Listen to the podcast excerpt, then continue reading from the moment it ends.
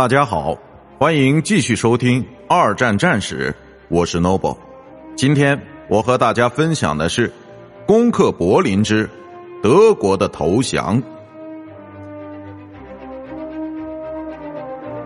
在希特勒死后，战争的结束已成定局。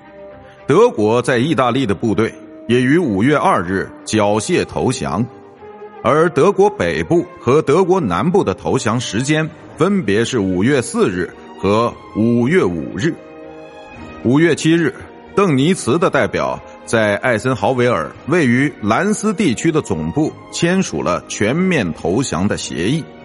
斯大林却坚持认为，在八日应该在柏林地区再签署一次类似的协议。但是，西部盟军在八日便开始庆祝欧洲胜利日，而苏联方面则是在九日。即便如此，那时候的杀戮并没有结束，德国最后一些部队一直在捷克斯洛伐克地区坚守到四月末。五月五日。布拉格人民策动起义反抗德国统治，德军发起了最疯狂的反扑。在接下来的一周里，苏军从东面和北面形成了包围圈，而最后的德军则于十三日宣布投降。在欧洲的战争终于宣告结束。